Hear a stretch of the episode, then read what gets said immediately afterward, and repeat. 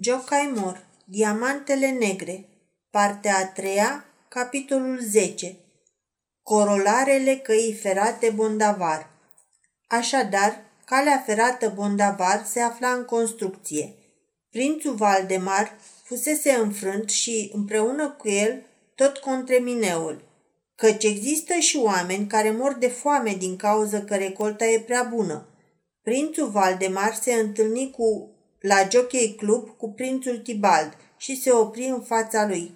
Ai devenit căpetenia dușmanilor mei. Ai făcut totul ca să mă sfidezi.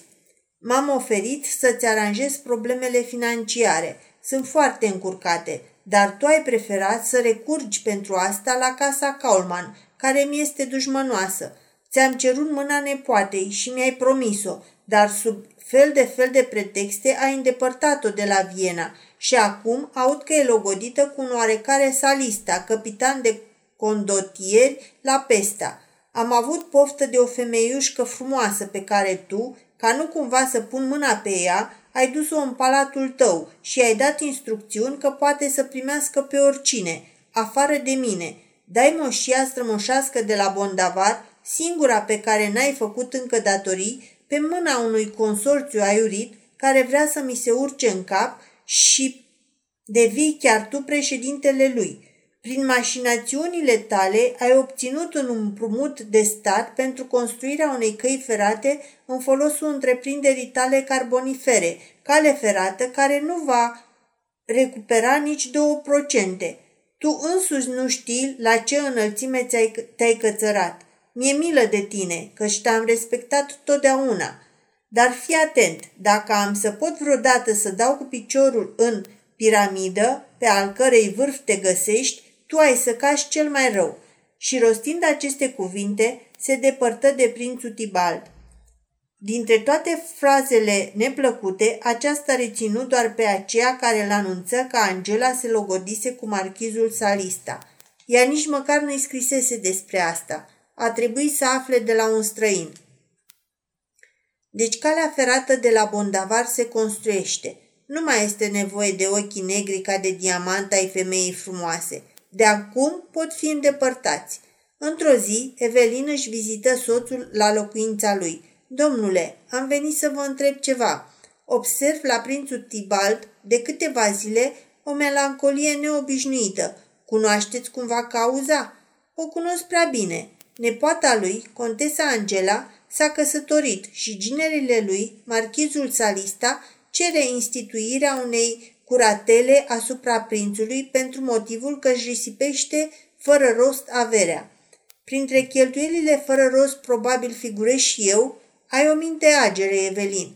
Vreau să pun capăt acestei situații. Chiar azi îi comunic prințului că îi părăsesc palatul. Totuși am să-i fiu pe veci recunoscătoare. Mi-a fost un binefăcător. Ca și dumneavoastră, de altfel, domnule, ar fi trebuit să vă amintesc pe dumneavoastră în primul rând.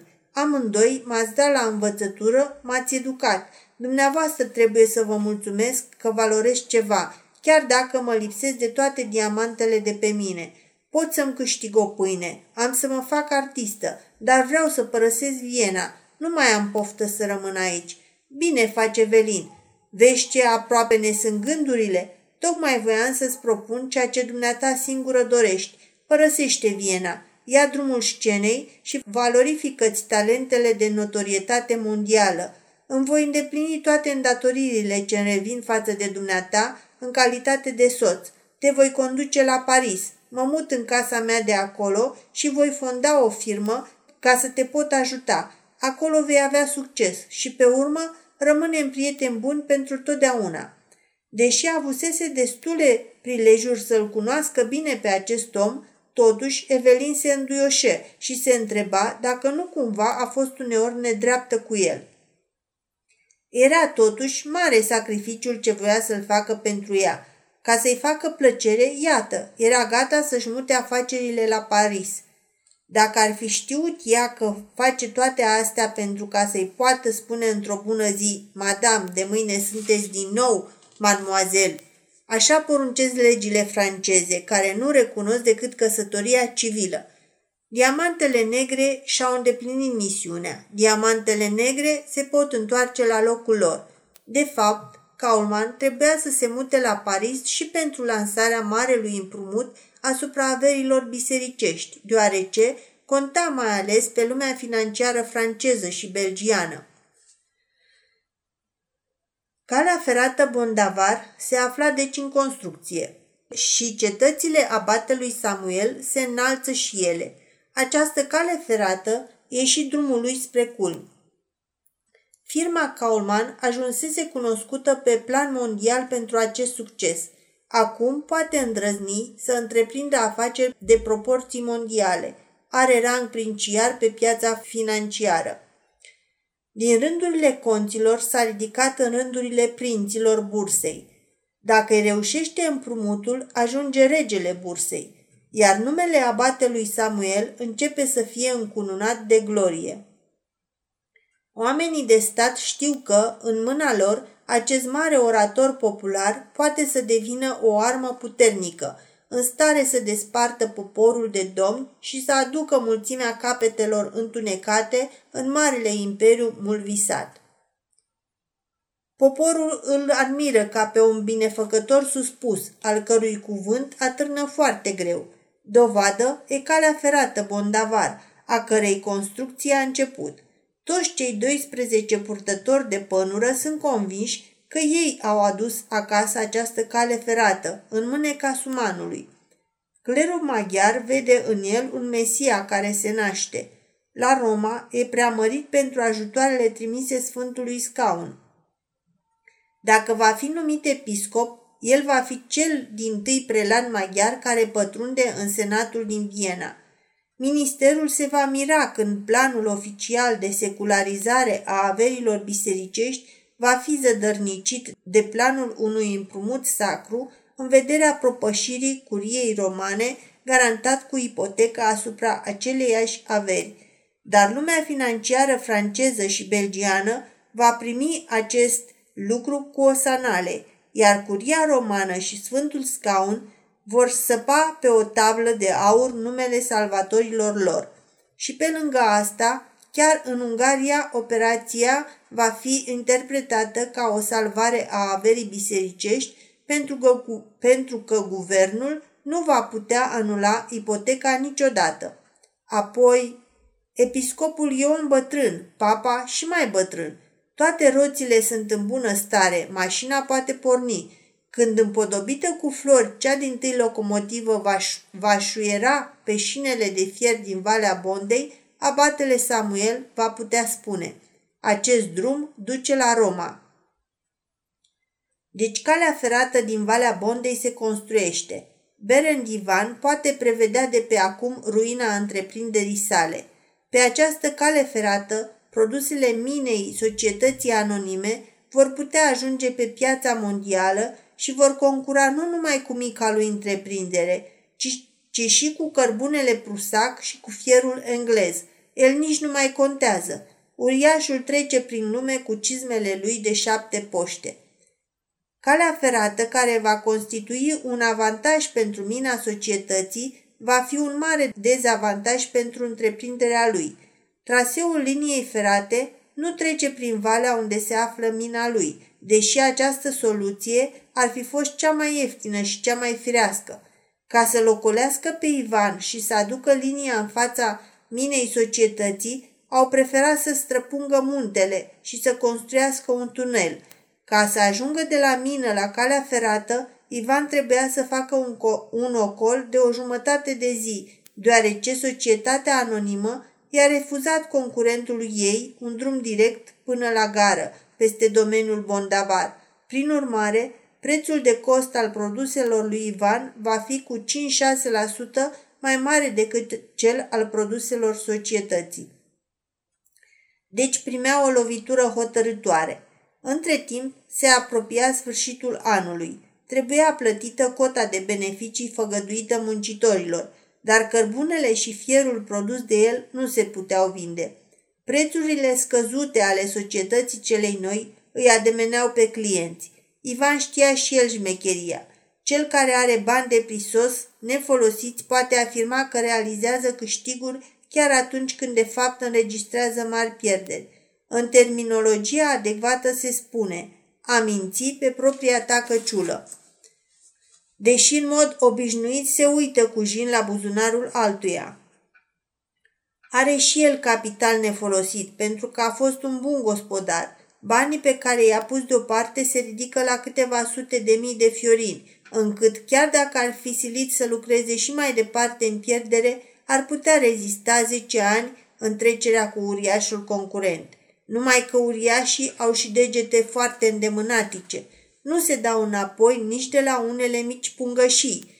Când s-a anunțat licitația pentru șinele necesare căi ferate din Valea Bondei, Ivan își spusese, acum le joc eu festa. După informațiile și calculele lui, societatea vinde fierul cu 6% sub prețul de cost.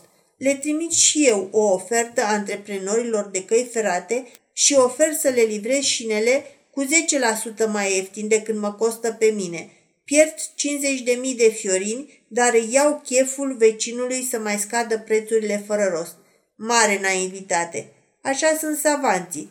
Își închipuie că de asta pecetulesc scrisorile, ca să se păstreze secretul corespondenței și visează că atunci când se va desface mulțimea ofertelor, numai decât o să îi se dea comanda celui care a făcut oferta cea mai avantajoasă. Dar nu e deloc așa. De mult era stabilit cine va obține comanda. Iar atunci când s-au deschis plicurile cu ofertele și s-a aflat că cineva a făcut o ofertă mai avantajoasă decât cel protejat, acestuia i s-a spus Ia toc și hârtie și scrie repede o altă ofertă, mai ieftină cu o jumătate de procent. Metoda e cunoscută de toți, numai oamenii de felul lui Ivan, oamenii care își pierd vremea cu fosile și cu stele, nu știu și astfel contractul pentru livrarea șinelor necesare căii ferate a fost obținut de societatea anonimă la un preț cu un sfert de procent mai mic decât prețul la care le oferise Ivan. Dar nici pățania asta nu-i frânse cerbicia. Doi ori doi fac și acum patru și mai devreme sau mai târziu, cei care ne socotesc acest adevăr sunt sortiți să piară. Ivan fabrica în continuare șine de cale ferată și le stivuia sub șoproane. Va veni timpul când vor fi cumpărate. Deci linia Bondavar se construiește. Domnul Ceanta se hotărăște să vândă proprietățile din orașul X și scoate în vânzare tot rândul lui de case. Spune că pleacă la Viena și că va fi Ausschluss. În felul acesta poți primi pe degeaba un salariu mare – își va schimba toți banii în hârtii. Nu există în lumea de astăzi pământ sau mină sau vite sau case mai valoroase decât hârtia. Nu are nevoie nici de arginți, nici de îngrășăminte, fân, ovăz, nici de asigurare împotriva incendiului. Mai ales hârtiile de felul acestora pentru care nu numai că nu trebuie să plătești impozite statului, ba, din potrivă, statul completează venitul sărmanului om de afaceri dacă acest venit e prea mic. De aceea, tot rândul de case e de vânzare. Norocul lui că în X sunt atât de puțini bani încât tot orașul nu e în stare să cumpere o stradă întreagă. Deci calea ferată din Valea Bondei se construiește – pe tot traseul se desfășoară o activitate intensă. Un furnicar de oameni lucrează, asudă și care de dimineață până seara. Sapă pământul, dărâmă stânci, sfredelez munți, ridică terasamente, bat stâlpi, cioplesc pietre pe o întindere de mile și mile. În gura neagră a minei de la Bondavar stă un bărbat, privind nemișcat cum se desfășoară munca. Privirea lui întunecată, amenințătoare, este ațintită asupra acestui tablou în continuă mișcare. Ezafran Peter ține în mână o bucată mare de huilă și când privirea îi alunecă de la priveliștea zgomotoasă la planta pietrificată, moartă și liniștită, ochii lui scânteitor par a spune Tu ești casa, izvorul, forța vitală a acestei glorii, a acestei bogății, a acestei puteri. Tu, și trântește cărbunele de pereți.